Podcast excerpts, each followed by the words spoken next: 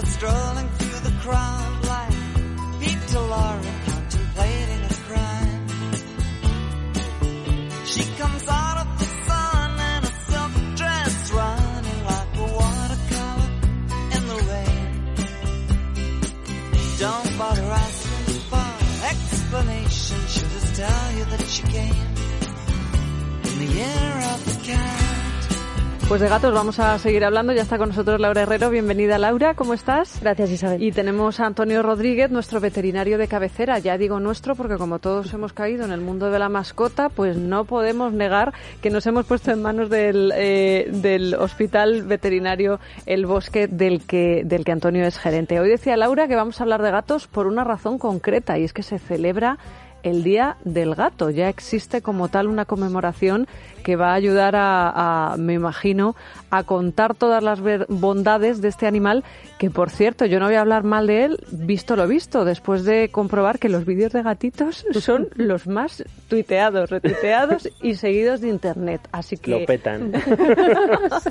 Así que todo palabras buenas para este ser vivo. Sí, bueno, Laura. fue el 20 de febrero, el Día Mundial del Gato, y precisamente lo que decías tú, para conocer un poquito más sobre estos animales, hoy he descubierto por qué el 20 de febrero es el Día del Gato, y es que ese día murió el gatito de Bill Clinton y de Hillary Clinton. Entonces ese día... Lo mataron. Bueno, vamos a dejarlo en presuntamente.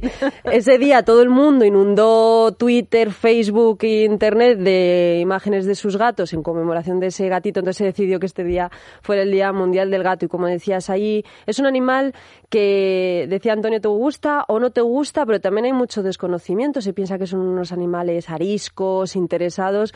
Pero bueno, como Antonio conoce perfectamente a estos pequeños felines, eh, felinos y grandes felinos también, pues mejor que nos cuente él esos mitos, que desmitifique y que nos diga para quién es esta mascota y para quién no. Bueno, pues eh, gracias de nuevo por invitarme a hablar de gatos, que son animales que, que me encantan. Y en el otro lado. bueno, la verdad que eh, los gatos son muy suyos, eso es lo primero. Y hay gatos para todos los gustos. Eh, sí que es verdad que es un animal que históricamente se ha hecho como que era un poco esquivo, ¿no? Todo el mundo dice, ay, araña y es esquivo. Bueno, eh, se ha criado tradicionalmente en, de ciudades y pueblos suelto por las calles, ¿no? Entonces es un animal que se adapta más o menos bien a la vida urbana y a estar más o menos suelto y claro, eso, ese tipo de gatos pues suelen ser bastante esquivos, ¿no? Porque son animales de la calle, que se les ha trasteado, que se han tenido que salvajar un poco, desgraciadamente, y que vivir en la calle y buscarse la vida, ¿no? Entonces, eh, son animales que si luego queremos convivir con ellos y meterlos en nuestra casa, pues tienen un periodo de adaptación y no quieren a todo el mundo. Es el típico gato que está en la calle y solo se fía de la abuelita que viene a ponerle su platito de comida por las noches, ¿no? Pero si los gatos... Eh, se tienen en casa, conviven con nosotros, se tienen desde pequeños, se les dan los cuidados necesarios, el cariño, que es lo importante necesario, pues la verdad que son animales estupendos. Uh -huh. Mucha gente se queja de las uñas, ¿no? De, es que me, me, araña toda la casa, las cortinas y los sillones. Bueno, pues ellos hacen un, ese comportamiento de marcaje que es innato en ellos, pero también existen medidas para que no los haga. Se les ponen rascadores y a los gatos se les enseña qué uh -huh. cosas pueden hacer y no pueden hacer. Ese es el, lo más molesto que podría acarrear tener un gato, ¿no? El tema de las uñas. Es, yo, por lo que veo, de lo que más se nos quejan. Las uñas, eh, por el marcaje que hacen y, bueno, sus, sus eh, juegos y eh, también el marcar cuando están en celo, el olor que, que desprenden. Pero para eso, evidentemente, los, los, gatitos, y es en donde yo creo que más claro es de todas las especies, para convivir y, y para tener controladas sus poblaciones es necesario que se esterilicen. Uh -huh. Que de hecho nosotros ahora tenemos activa una campaña de esterilización justo ahora, eh, además lo traigo bastante reciente porque eh, a mediados de enero, febrero, marzo, los gatitos entran en celo, los gatos y las gatas.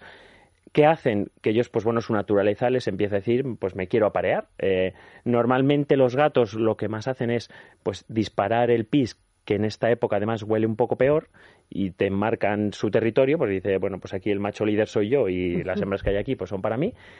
Y las hembras dan unos maullidos, algunas, que es alucinante. Si habéis tenido algún vecino o vecina con, con gata en celo, parece... Yo me he despertado por la noche por los maullidos de una gata. Hay, pero además es que hay algunos gatos que maullan que la gente piensa que son niños llorando, porque hacen un...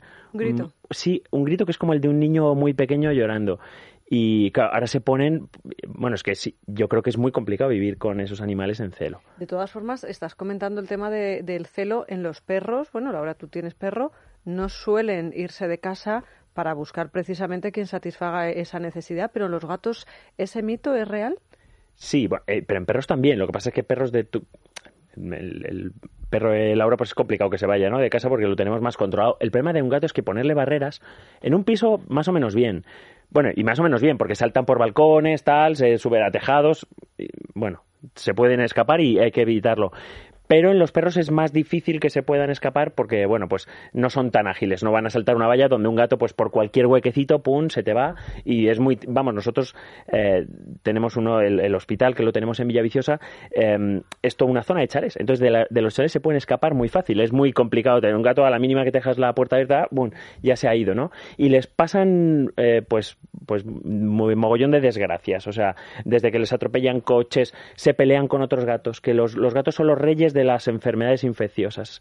Cuando se pegan entre ellos, se contagian un montón de enfermedades eh, y pelean muchísimo. Los machos entre ellos el macho cuando monta la hembra también es muy violento, que hay gente que, ¿sabes? Ahí dices, se están pegando, ¿no? Es que el macho que está montando la hembra, pero es que eh, la agarra del cuello, se arañas y tal. Y en esas peleas se contagian, bueno, hay dos enfermedades que todo el mundo que tiene gatos conoce, que es la leucemia felina y la inmunodeficiencia felina. La llaman, eh, digamos, el SIDA de los gatos. Es un, es un virus que actúa muy parecido porque le deja sin defensas. Y, la verdad que eso es, bueno, pues eh, es lo peor cuando no podemos controlar que los gatos no salgan fuera porque se contagian mucho de gatos callejeros. Como hay tantísimos gatos callejeros con estas enfermedades, si nuestro gatito que tenemos en casa súper controlado, súper bien, sale fuera, se pelea con otro gato, le, va- le puede pasar esto. Para evitar también que haya tantos gatos callejeros es precisamente esterilizarlos. Sí. Lo que dices tú es una forma de controlar y también en otro nivel, pero que se les chipe, ¿no? Que lleven su, su chip. Es también obligatorio. en Es también obligatorio, sí, y casi nadie lo sabe y casi nadie lo pone, pero se tiene que llevar control de las poblaciones de, de perros y de gatos y la manera de hacerlo es con esto, porque claro, también tienen, los animales tienen su responsabilidad y hay mucha gente que dice, bueno, es que yo solo le pongo el platito de comida y tal, pero bueno, tú como propietario, si te estás haciendo cargo de ese animal, Claro. pues es importante que lo tengas identificado y chipado. ¿Es verdad que es más cómodo en el, en el momento en el que no tienes que bajarlos a pasear o si has de hacerlo? Bueno, los gatos por norma general no salen a pasear. En pisos viven más o menos bien. Sobre todo yo veo importante que se tenga por lo menos una terracita, un balconcito donde el animal pues pueda tener contacto con el exterior, que le dé el sol y todas estas cosas. Pero es un animal ideal para vivir dentro de una casa y para tener controlado dentro de una casa. ¿Y cuáles son los cuidados básicos de un gato? Bueno, pues muy fáciles. Eh, además del control veterinario que tienen que llevar, el día a día con un gato es, si tiene pelo largo es importante cepillarle, porque, mm, bueno, habéis visto, lo hablábamos antes de empezar, que los gatos se chupan ellos mismos, se autolimpian. Eh, si os fijáis alguna vez una curiosidad en un gato y le podéis sacar la lengua, es un poco difícil, pero si le podéis ver la lengua, la lengua de un gato pincha Sí, es áspera. mm, es como un peine y ellos la utilizan ahí para, para rascarse, para limpiarse, para acicalarse y limpiar todo ese pelo muerto, que a veces lo tragan y en el estómago se les puede, sobre todo gatos de pelo largo, se les forma un- una pelota de, Una bola, de bola. sí, de- de Entonces, bueno, pues ayudarle al gato, no solo a que se, se limpie, sino que nosotros tenemos que quitar todo ese pelo muerto. Y bueno, comer pienso, comen, deben comer un pienso seco, eh, formulado, que es, es lo que más les gusta. También es- eh, se les puede poner las latitas, les encantan eh, como, como premio. Pero de cuidados, básicamente eso. Y luego son animales, todo el mundo sabe que son muy limpios. Hablábamos también de si los gatos se bañan o no se bañan. Se les puede bañar. A los gatos se les puede bañar sin ningún problema. Pero eh, sí que es verdad que a la mayoría de ellos no les gusta. Aunque ya en internet vemos vídeos de todo. real, pero bueno. A la mayoría de ellos les gusta poco el agua. Eso, eso es, es verdad. Pero bueno, también hay gatos que si se les acostumbra de pequeños se les puede llegar a bañar y se les puede bañar como a cualquier mamífero. Con champú. Para gato. Yo sí que tenía una pregunta porque además justo ha sido coincidencia, pero en este último mes he hablado con muchas personas que están pensando en adoptar un gato y la pregunta siempre es, ¿adopto uno o dos? Bueno, ellos están mejor de dos en dos, porque los gatos se hacen bastante compañía. Y de hecho, no sé si habéis visto ahí por la calle que en sitios donde hay gatos callejeros no es raro ver uno, siempre hay como eh, se suelen juntar alrededor una colonia, sí, viven todos juntos. Entonces, eh, como son animales que por lo general eh, hay mucha gente que coge gatos porque, ah, es que no, no tengo tiempo para sacarlo, no le pueden dedicar tanto tiempo, ¿no? Bueno, pues tengo tiempo para sacar al perro, o, ¿sabes? Dan el paso del gato porque no tienen tanto tiempo como para dedicarlo a un perro, ¿no? Entonces, eh, eso significa que el gato va a pasar bastante tiempo solo y es mejor que un gato esté con otro siempre que estén esterilizados y tal, porque entre ellos juegan, juegan un montón y se lo pasan súper bien, claro. ¿y a lo hembra o cómo hacemos esa combinación? si están esterilizados da un poco igual que sea macho que hembra. Eh, lo que sí que físicamente el macho es más grande, tiene más cabeza. Los machos suelen pesar alrededor de 4 kilos, 4 kilos y medio, 5 kilos, y las hembras se suelen quedar en dos y medio, 3, son más pequeñitas. También es una forma de evitar ese, a lo mejor, marcaje de arañazos, como se aburre el gato y empieza a arañar, y si ya son dos. Sí, sí, eh, es que eh, juegan mucho más entre ellos y desfogan más. O sea, de hecho, el mejor juguete de un gato es otro gato, eso está claro. Bueno, pues yo creo que hemos aprendido de gatos. Yo voy a seguir viendo vídeos de gatitos, pero no va a entrar uno en mi casa. y por muy dulces que sean. Eh... que más experiencia tienen gatos. Sí, es verdad. Yo a tener 11 en mi casa. Pero, la, pero es que yo tenía animales, no mascotas. En un pueblo, hmm. una casa grande, todos los gatos entran y salen y viven en el pueblo. Hmm. Están en tu casa, son de tu casa, pero viven, pero viven, bueno, y de comer y en los corrales y, los, ratones, y lo que pillan por aquí y por allá. Pero son de donde dan a luz. Hmm. El gran problema es que dan continuamente a luz. que claro, llega un momento ya cuando llegas, el, cuando llegó el número el undécimo gatito y nos negamos a que desapareciera nuestras vidas ya mi padre dijo que se había acabado. Es que además cuando son pequeños es muy difícil, o sea, cuando son pequeños son una mona, es que son una, preciosidad. Pues imagínate que lo encontramos en una boina de un abuelo mío que habían puesto tres gatitos, y somos tres hermanos, naturalmente, sus gatos siguieron allí. Mm.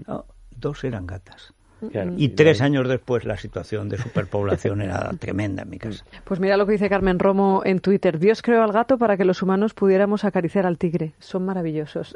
De tigre sabe mucho Antonio. Tiene varias fotos con tigres. Hay mucha diferencia, aparte de lo, de lo evidente, de la, del tamaño, de las garras. ¿Hay mucha diferencia entre un gatito y un tigre? El olor. Bueno. y comen un poquito más de carne. Sí, pero esa, ese, porque tú tienes fotos con, con, tigres y tienen a ver su punto cariñoso. Luego, a ver, salvamos la vida de que son salvajes, pero bueno, a lo mejor tienen ese punto de, de, acariciarlos. A ver qué dices que Laura te, vamos, te compra un tigre. La verdad que los tigres que, que, yo trato que, bueno, son animales que se han, se han criado para, bueno, pues fundamentalmente tengo clientes que los utilizan para rodar anuncios, para películas y, todas estas cosas. Se han criado desde muy chiquititos y se han criado a biberón.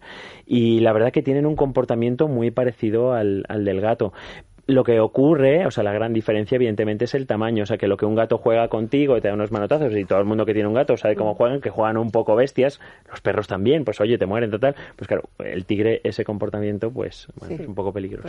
No es el mismo arañazo. Pues eh, pues muchísimas gracias. Nos vamos a ir de aquí para allá a Monterrey, a la provincia de Orense, pero antes Movistar Televisión. Sí, sí, tenéis fútbol hoy, fíjate. Hoy, hoy para elegir. A los que les guste el Barça, que de todo hay, pues pueden verlo con el Arsenal. y a los que les guste el fútbol, pues puede ver la Juve con el Bayern. Con el Bayern, clásico de los clásicos de fútbol. Y además en Jombi, nosotros cogemos nuestro dispositivo móvil, conectamos Jombi y, desde donde estemos, ya puede ser aquí, que en un sitio donde haya wifi, allí podemos Más todas las películas, todas las series, que está moviéndose mucho. Ahora llegan los reestrenos. Creo que este fin de semana ya nos toca eh, Las Panthers, Nashville, Nashville, vuelve ya, ha vuelto de Walking Dead con un capítulo magistral y ahora ya tenemos el segundo. Si es que quien no tiene Movistar Plus, no sé realmente qué está haciendo. El domingo de Ramos, el que no estrena nada no tiene manos. Es la mañana de Federico, con Federico Jiménez Los Santos.